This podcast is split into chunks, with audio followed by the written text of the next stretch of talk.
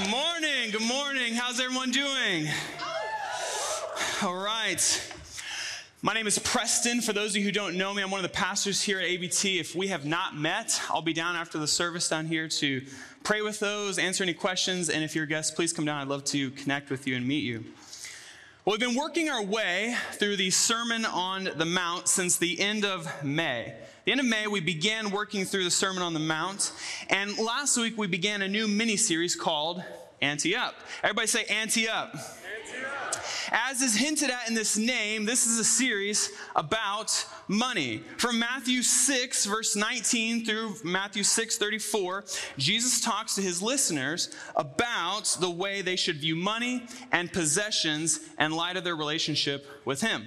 So last week, because we knew we were going to talk about money, Pastor Ron opened us up with a message about why Christians don't give just based off of statistics. And this week, we're now going to jump in and look at what Jesus had to say about this in verses 19 to 24.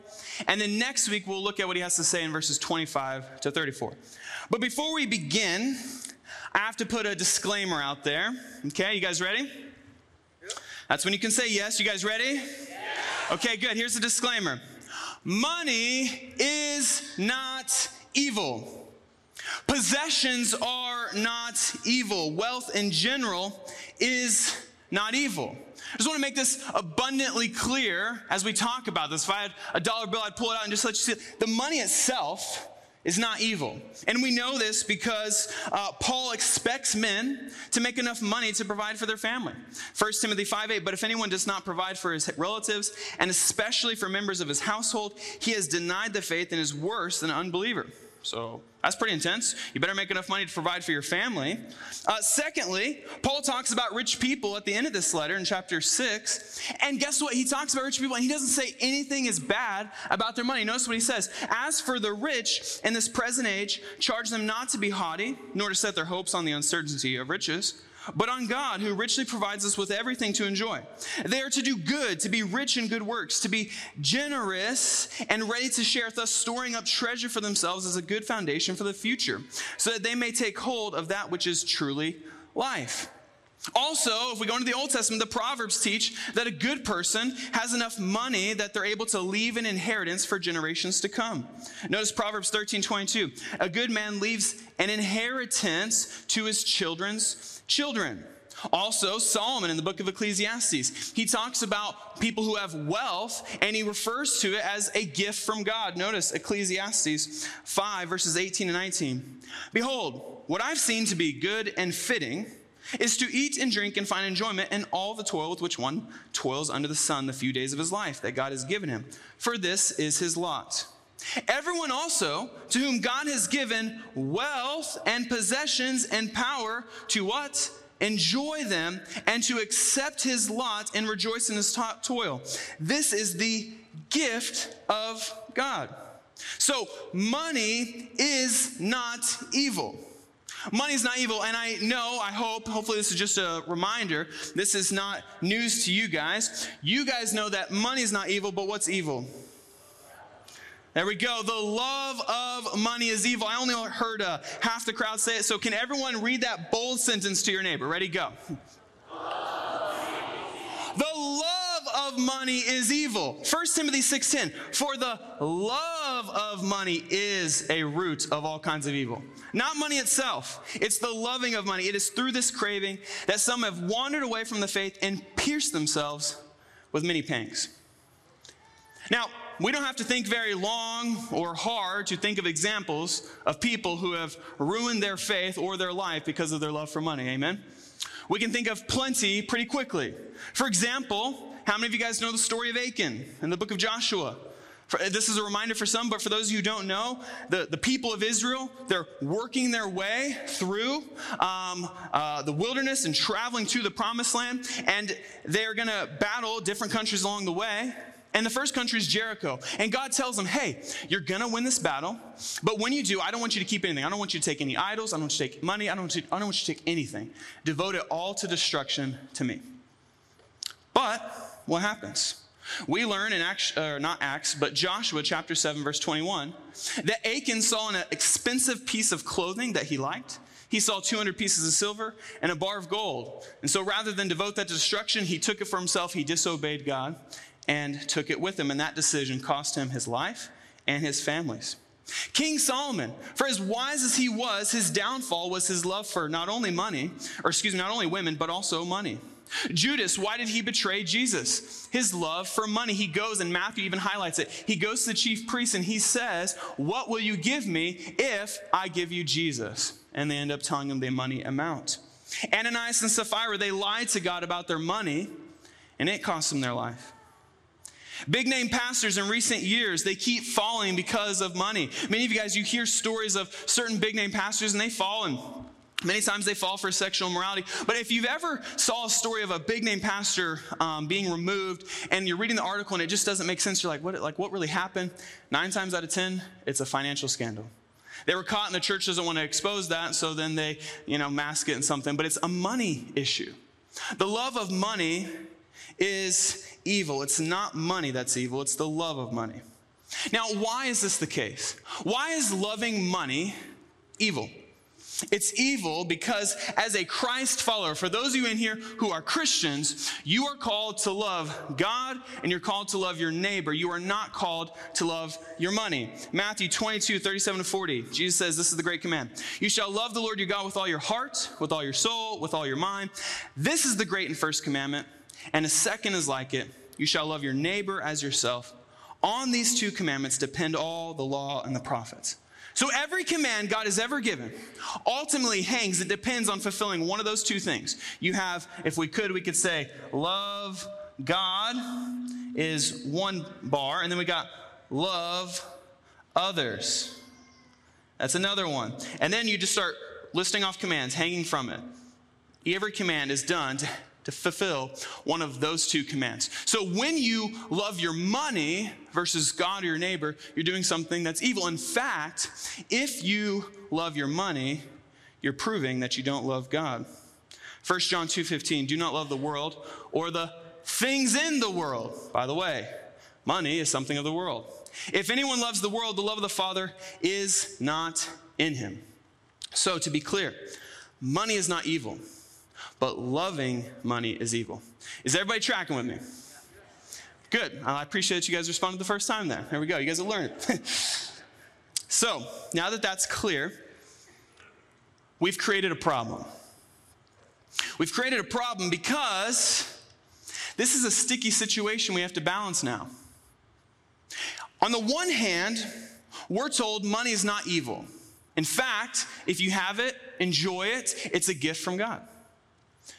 But on the other hand, we're told don't enjoy it too much because if you enjoy it too much, then you love it, and then you love money, you don't love God.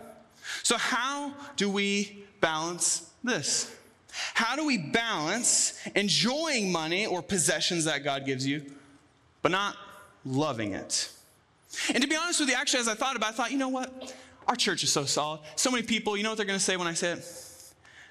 They're going to say, that's an easy question, Preston. It's all about perspective. If you have the money, thank you, Jesus. If you don't have the money, thank you, Jesus, okay?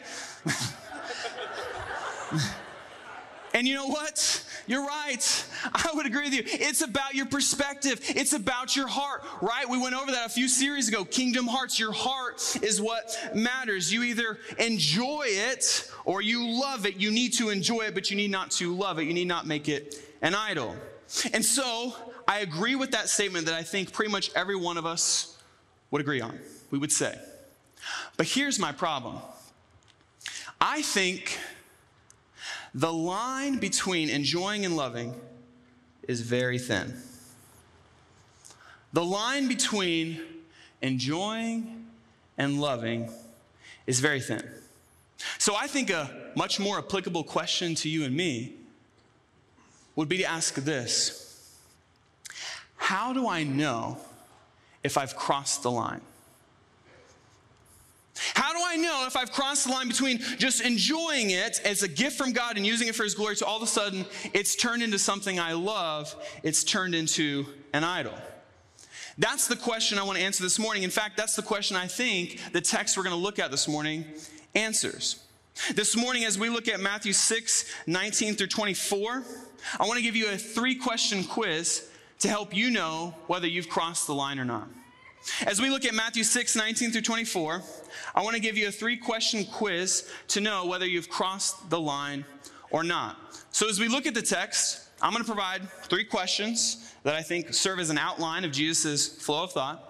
And ultimately, it's going to help us know whether we've crossed the line or not as it relates to enjoying our money or loving our money. So if you haven't already, open your Bibles to Matthew chapter 6. Matthew chapter 6, verse 19. We're going to read through verse 24.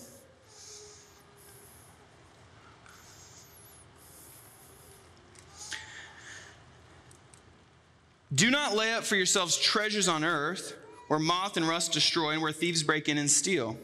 But lay up for yourselves treasures in heaven, where neither moth nor rust destroys, and where thieves do not break in and steal. For where your treasure is, there your heart will be also. The eye is the lamp of the body. So if your eye is healthy, your whole body will be full of light. But if your eye is bad, your whole body will be full of darkness. If then the light in you is darkness, how great is the darkness? No one can serve two masters, for either he will hate the one and love the other, or he'll be devoted to the one and despise the other. You cannot serve God and money. Let's pray. God, thank you so much for allowing us to be able to gather here together today.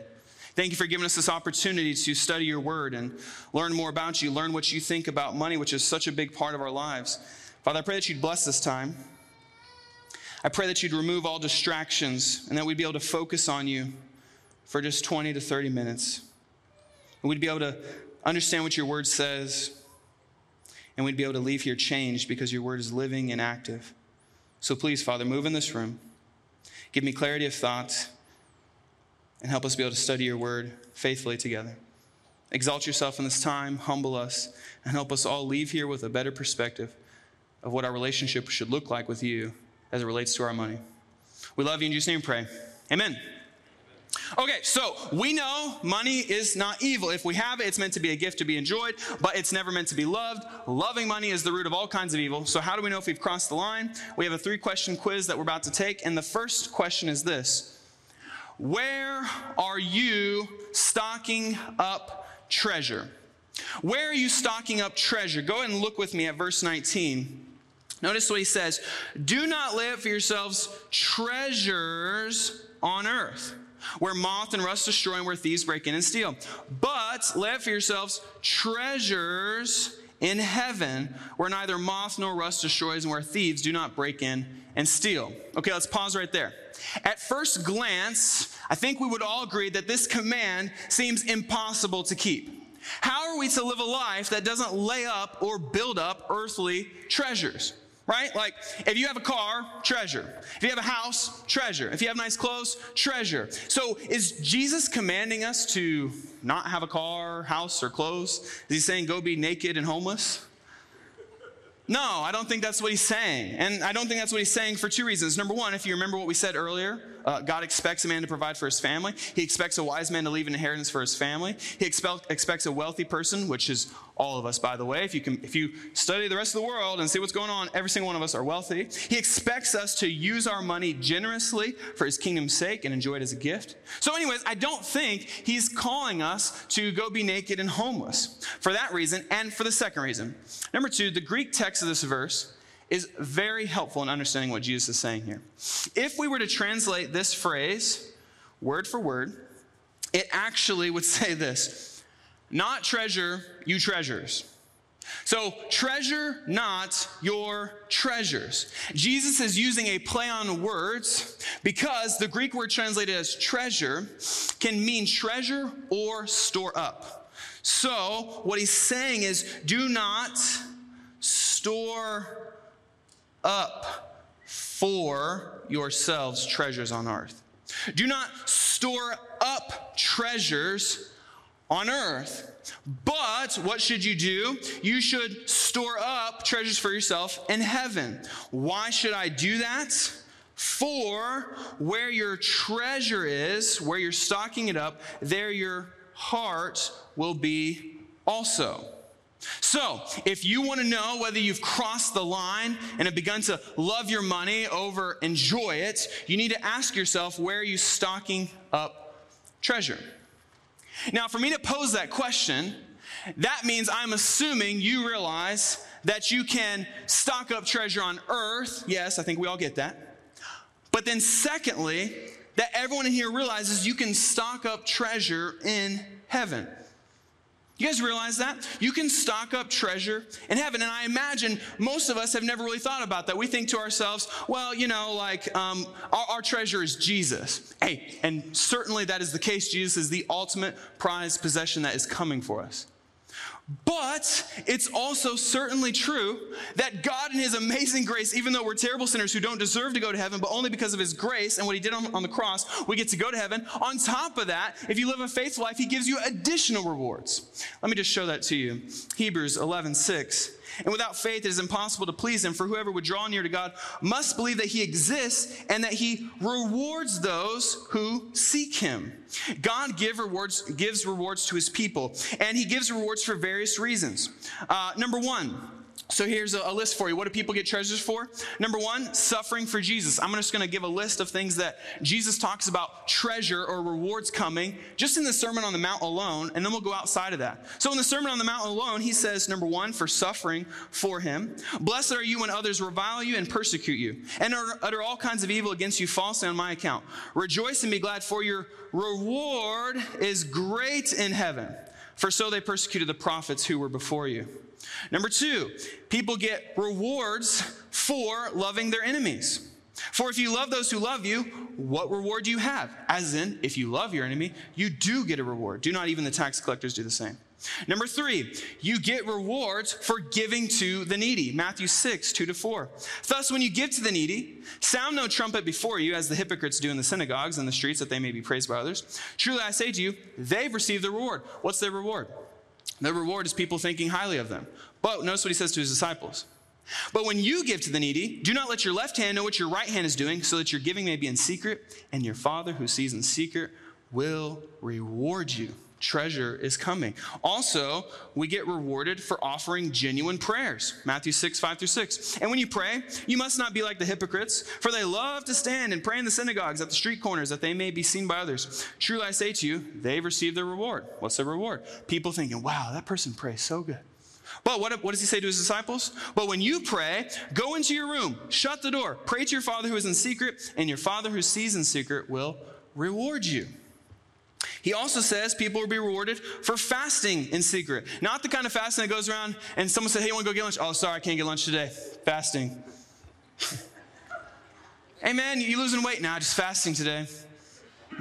No, but fasting in secret. Notice what he says Matthew 6, 16 through 18. And when you fast, do not look gloomy like the hypocrites, for they disfigure their faces that their fasting may be seen by others. Truly I say to you, they've received their reward. When people say, man, what a godly person. That's their reward. But notice what he offers to his disciples. When you fast, anoint your head and wash your face that your fasting may not be seen by others, but by your Father who is in secret. And your Father who sees in secret will reward you. Now, outside of the Sermon on the Mount, we also see this in several places as well. We see that you are going to be rewarded for honoring those in ministry as well as just other Christians who bear the name of Christ. Notice what Jesus says in Matthew 10 40 through 42. Whoever receives you receives me, and whoever receives me receives him who sent me. The one who receives a prophet because he's a prophet will receive a prophet's reward. Just because this person in ministry that God has sent, you receive them and you, you honor them, guess what? You're going to get the same reward they would get. And the one who receives a righteous person because he's a righteous person will receive a righteous person's reward. And whoever gives one of these little ones even a cup of cold water because he's a disciple, because he's a Christian, truly I say to you, he will by no means lose his reward. So notice, just, just for honoring a person who's uh, in the faith, for someone who's serving ministry, you'll be building up rewards for yourself. And also, uh, number seven, you get treasure for using your wealth to be generous. Notice what Paul says. We went over this earlier, but just notice again what he says. Talking about rich people, he says they're to do good, to be rich in good works, to be generous, ready to share. And what does that do? They store up treasure for themselves as a good foundation for the future, so that they may take hold of that which is truly life. So, is this not amazing? Is this not amazing to think about? The fact that it's not just like, number one, we don't deserve to go to heaven. Like, does everyone realize that? Say amen if you realize that. You don't deserve to go to heaven, but God in His grace says, hey, you know what? I want a relationship with you. So He comes, He pursues you, He lives a perfect life, He dies on the cross, raises again, says, hey, believe me, start pursuing me. Um, I'm going to give you my righteousness. But then, after giving us His righteousness, He then says, I'm going to reward you for living out that righteousness. That's insane. That literally makes no sense. Like, man, what a gracious God that we do not deserve. But here's another question. Okay, so if it's abundantly clear that I get treasure in heaven, or at least this is a possibility, what kind of treasure are we talking about? Right? Like, you know, like, what is this treasure gonna be? Um, if I can stock it up, what is it? And here we go. We're talking houses, family, land, and authority in God's kingdom. We're talking houses, family, land, and authority in God's kingdom. Notice what Jesus says in Matthew 19, 28 through 29. Truly I say to you, in the new world, when the Son of Man will sit on his glorious throne, you who have followed me will also sit on 12 thrones, judging the 12 tribes of Israel. And everyone who has left houses, brothers, sisters, father, mother, children, lands, for my name's sake, will receive a hundredfold and will inherit eternal life. Now, notice he then also in Matthew 25 through 21, he gives this parable of what the kingdom of heaven is like, and he compares it to a taskmaster who leaves people with so many gifts, so many jobs to do, and uh, he gives it, does that for three people, but two of them actually do what they're supposed to do, and he rewards them. But notice the way he rewards them. This is the same statement said in both situations. Well done, good and faithful servant. You've been faithful over a little. I will set you over much. Enter into the joy of your master. So now they have this idea that they're going to be given authority because Jesus then says, that's what the kingdom of heaven is like. God gives you a job here, right now. You're faithful to that. In the coming kingdom, He'll give you more. There's rewards coming. So, me having explained all that, I don't want you to miss the point. You can either use the money and the resources that God has given you here on earth to stock up treasure here on earth. Or you can use the money and the resources God has given you to give to the poor, to be generous with others, to honor those in ministry, to honor other Christians in general, as we read about earlier, and thus stock up treasure for yourself in heaven. Hey, which one is you? Which one are you? Are you stocking up treasure here on earth, building this wonderful kingdom? Or are you stocking up treasure in heaven? Now, I want you just to try to imagine this. I, as I was thinking about this this past week, I, I tend to try to like picture things, what it will be like, so I can like get a, a good idea.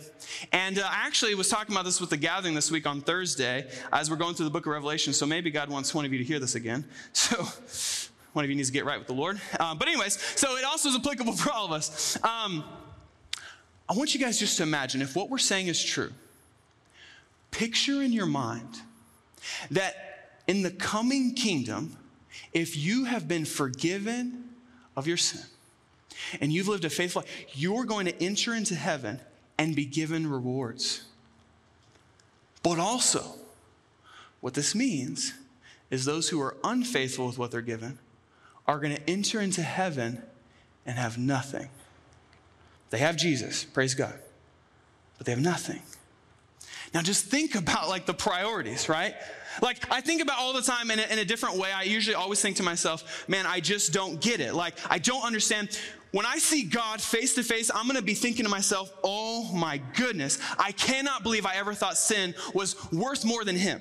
I, I think about because I just, we don't get it. Like none of us do. When we see the God of the universe, oh my goodness, we're gonna be falling on our faces and realize I cannot believe I ever thought those other things were worth it.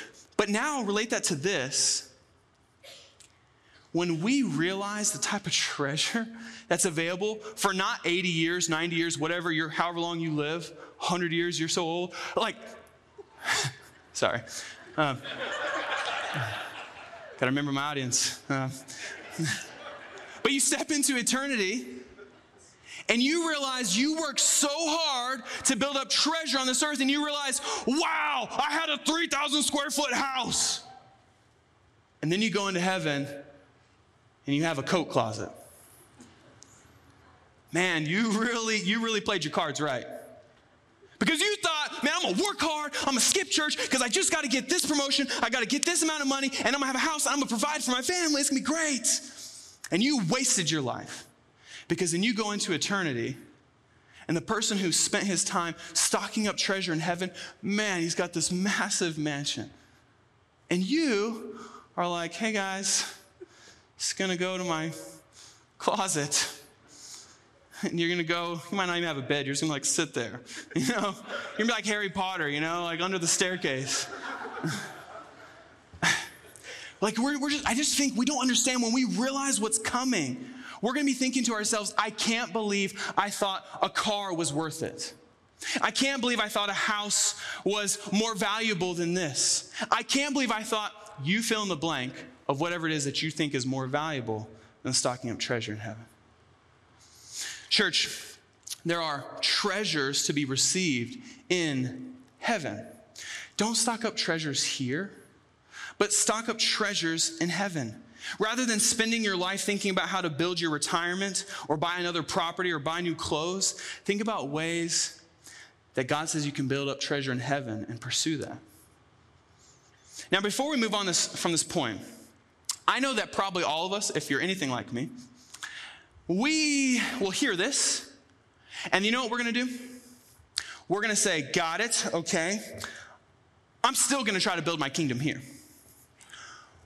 But I'm gonna mask it under the guise of this is for ministry. This is for God. I got, you know, I have to do this, you know, so like I'm going to have this. Like, for example, uh, Pastor Ron was bringing up last week Kenneth Copeland. Like, that guy literally looks satanic, but whatever. And I don't know why anyone listens to him. But literally, he even says he has his private jets because that is how he does ministry. He needs them. Okay? Here's what I want to do because I don't think, that may sound crazy, but I don't think we're too far from that. I think many of us do the same thing. You get what, but, but you just can't afford a private jet. So you laugh at that. But the things that, where you stock up treasure here for yourself, you try to pretend that, oh, well, it's just, this is for ministry, this is for God, this is for. And here's what I want to do I just wanted to offer a warning because I know that many of us are tempted to do that. Here's the warning Your job is not to convince other people that you're using your resources for God. Rather, your job is to convince God that you're using the resources He gave you for Him. Your job's not to convince another person. Your job is to convince God. Now, I use the term convince loosely because He already knows. But when you think about this, don't sit there and get mad and try to justify to me. Don't try to justify, well, no, no, no, like this is just, this is, I, I know this seems kind of excessive, but like it's for, hey, you don't got to explain that to me. You got to convince God. And here's the, where I'm getting this warning. Just so you know, every single one of you will give an account for everything you've done. 1 Corinthians 3, verses 12 to 15. Notice what Paul says. Now, if anyone builds on the foundation with gold, silver, precious stones, wood, hay, straw, each one's work will become manifest. It'll become obvious for the day, the judgment day, will disclose it because it will be revealed by fire, and the fire will test what sort of work each one has done. If the work that anyone has built on the foundation survives, he will receive a reward. If anyone's work is burned up, he will suffer loss, though he himself will be saved, but only as though or through fire. Now, I want you just to seriously, like, just think about this. Like, imagine, like, this is real. There's coming a day. If, if we took the time to study this whole context, which you don't, but the foundation is Jesus. Jesus is the foundation.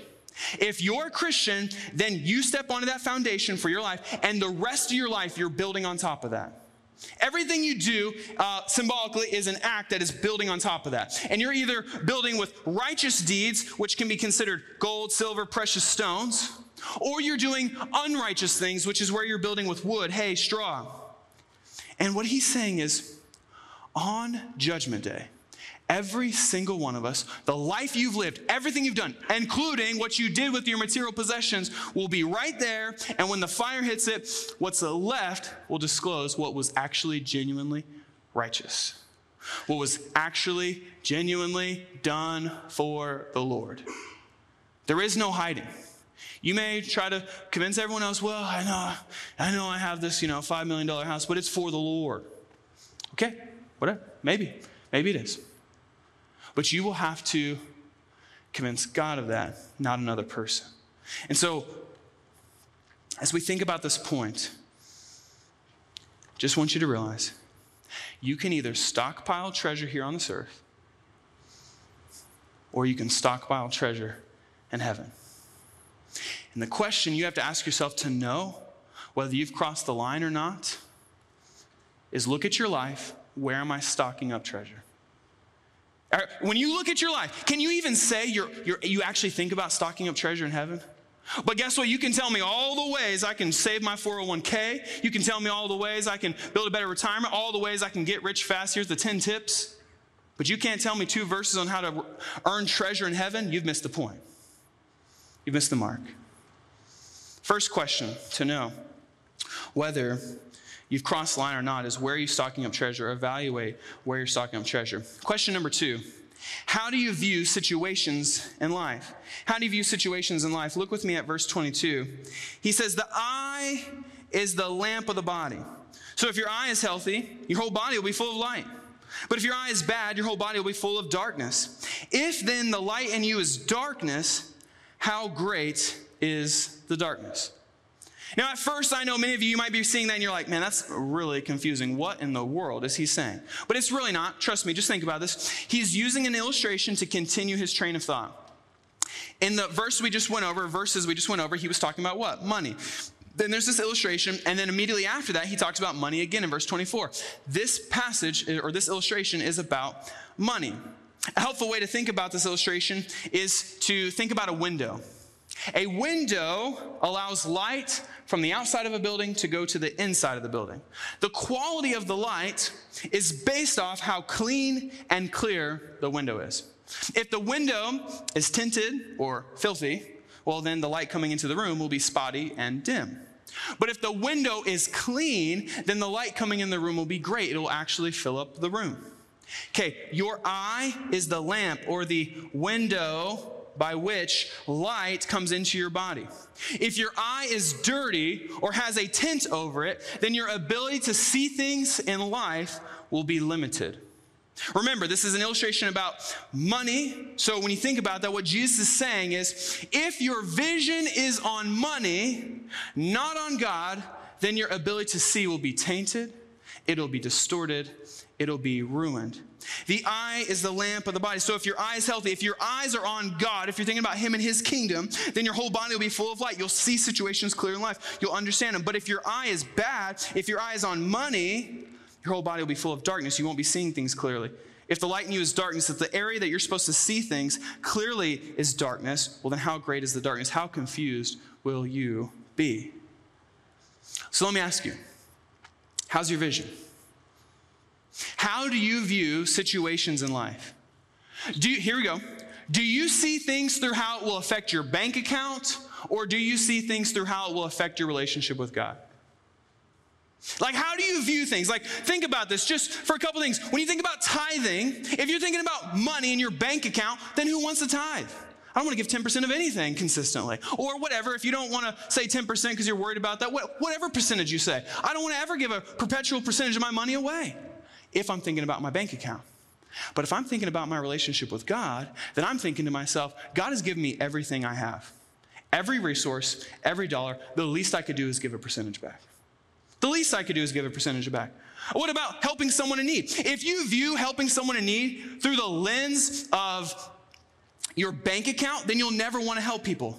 Why? Because most of us are selfish. We don't want to lose money. And secondly, most of us are rude and we say, man, I don't want to help that person. They probably got themselves in that way, in that position anyways, because they made bad choices. How many of you guys say that? My dad. My dad will say something, something dumb like that. I'll be like, I don't, I don't help the people on the side of the road because they did that to themselves. Hey, you know what I'm thinking? When I think about my relationship with God, praise God that He does not leave me like that. Praise God, because you know what? I have done some stupid things many times in my life, and thankfully God didn't say, Well, Preston, idiot, you did that yourself. Man, praise God, He doesn't treat me like that. If I'm thinking about my bank account, then I'm gonna think like that. But if I'm thinking about my relationship with God, then I'm thinking, How can I be generous to other people? Because God has been generous to me. When we view things through the lens of money, it messes up our view of everything else. We're not able to see clearly. Think about some of the things that might happen here at church. A mission trip is announced. We say, hey, we're going to Guatemala. Hey, we're going to Nepal. Hey, we're going wherever. And your first thought is, man, I wonder how much that's going to cost.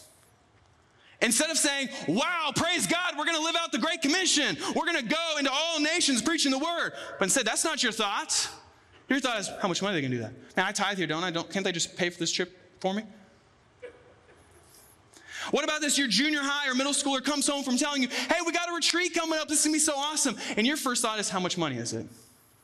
Instead of thinking, wow, praise God, this is gonna be a great opportunity for my son, for my daughter to build relationships with other, other kids their age and for them to grow in their relationship with God. Instead of thinking that, you're thinking about how much it costs to go. How about you come here to church? We start talking about money. Instead of thinking, praise God, I want to hear a biblical perspective on how I can honor God with my money. Instead of that, you're, you're anxious, you're frustrated, you're like, this is a personal matter. Don't be talking me about my money. when we view things through the lens of money, it messes up our view of everything else. We're not able to see clearly. When we view things through the, uh, the lens of our relationship with God, it gives us clear vision of everything. Okay, so in order to determine if we've crossed the line between enjoying and loving uh, our money, we should ask these three questions. We've gone over the first two. Now for the last one Who are you serving? Who are you serving? Look at verse 24. No one can serve two masters, for either he will hate the one and love the other, or he'll be devoted to the one and despise the other. You cannot serve God and money. So, this final section is obviously about serving. It begins with the word serve and it ends with the word serve. It's about serving, and it's not talking about serving as in serving in church, which, by the way, if you're not serving, shame on you. Start serving, okay? Go in the back, serve in the nursery, serve in the bus ministry, serve in the high school ministry, serve on the guest experience team. Those things are great. You need to serve. But that's not what this is talking about. This is saying ultimately, all of us serve one of two masters. And who are the two masters? You're either serving God or money. Which master are you serving? Because it cannot be both. Are you serving God with your money, or is your money using you? As you think about who you want to serve, I just want you to consider what each master has done for you. Hey, let me ask you something. What has money done for you? If we were to make money a person, maybe you could say money has bought you a house, money has put clothes on your back, money has what? What has God done for you? By the way, I would say God provided all that money, first off. But secondly, God paid your debt that you could never pay. Every single one of us need to go through financial peace because every single one of us have mad debt. But our mad debt is not with a bank, our mad debt is with God. Our financial peace is Jesus. We have accumulated a debt so large with our sin, we would never, ever pay that off. But the God of the universe came here and it says he ransomed us. He redeemed us. He paid the debt. When he poured out his blood, he paid the debt you accumulated that separated you from God. That master is good. The master of money sucks. Okay? Money can do nothing. Money is useless. It's here today, it's gone tomorrow. As he said earlier, it can rot, it can be stolen. But your salvation with the Lord, no one can take that from you because no one is greater than that master, Jesus. So, who are you going to serve? Are you going to let your possessions lead you to do what they want you to do? Or are you going to view everything through how your relationship with God is meant to be? One commentator put it this way he says, Who owns your possessions? The Lord Jesus Christ tells us that either God owns them and you serve him, or else your possessions own you and you serve them. Which one is it? My open prayer for anyone in here who maybe has never began a relationship with Jesus, that you, my hope and prayer is that you would begin one. That today you would decide, I'm going to actually follow Jesus. He's made it possible to pay my debt. I'm going to put my faith and trust in Him. If you want to learn how to do that, come down front at prayer time. We'll talk to you about it. But for the rest of you who maybe are a Christian already, my hope is that you won't miss the main point. The main point of all this that Jesus is getting at is that your money should not be a hindrance to your relationship with Him. Think about the Sermon on the Mount. He's setting the stage. These are who my disciples are going to be. And what he's calling them to at this point is I want you to be a fully devoted follower of me that money does not get in the way. You can either go serve money or you can follow me. Think about the rich young ruler. Jesus does not compromise on this stuff. The rich man came to Jesus. What do I need to do to inherit eternal life? Jesus said, blank, blank, blank. He says, Hey, I've done that. He says, Hey, one more thing. Go sell everything and follow me. Now, just Jesus, just so you know, is Jesus calling all of us to sell all of our possessions? No. Think about all the disciples he had that he didn't tell them to do that. But he said that to this man because he knew that was preventing him from following him. And so he said, Hey, you want to go sell everything? Follow me. And the rich man walked away sad Jesus didn't say, hey, wait a second, I was just kidding. I mean, hyperbolic language, man, come on. He didn't do that. He then turned to his disciples and said, How hard is it for a rich person to enter the kingdom of heaven? It's easier for a camel to go through the eye of a needle than for a rich person to enter the kingdom of heaven. Guess what? Everyone here is rich. Will you give up your possessions, whatever it is God is calling you to do? Will you give it up and be all in? Or will you be that rich man and say, you know what? I'm only in if it's this much. I'm only in if it's, actually, I'm not willing to give up anything. My hope and prayer is that that would be none of you. But that we would be a church full of people that no matter what it is Jesus calls us to do, even with our money, we're all in.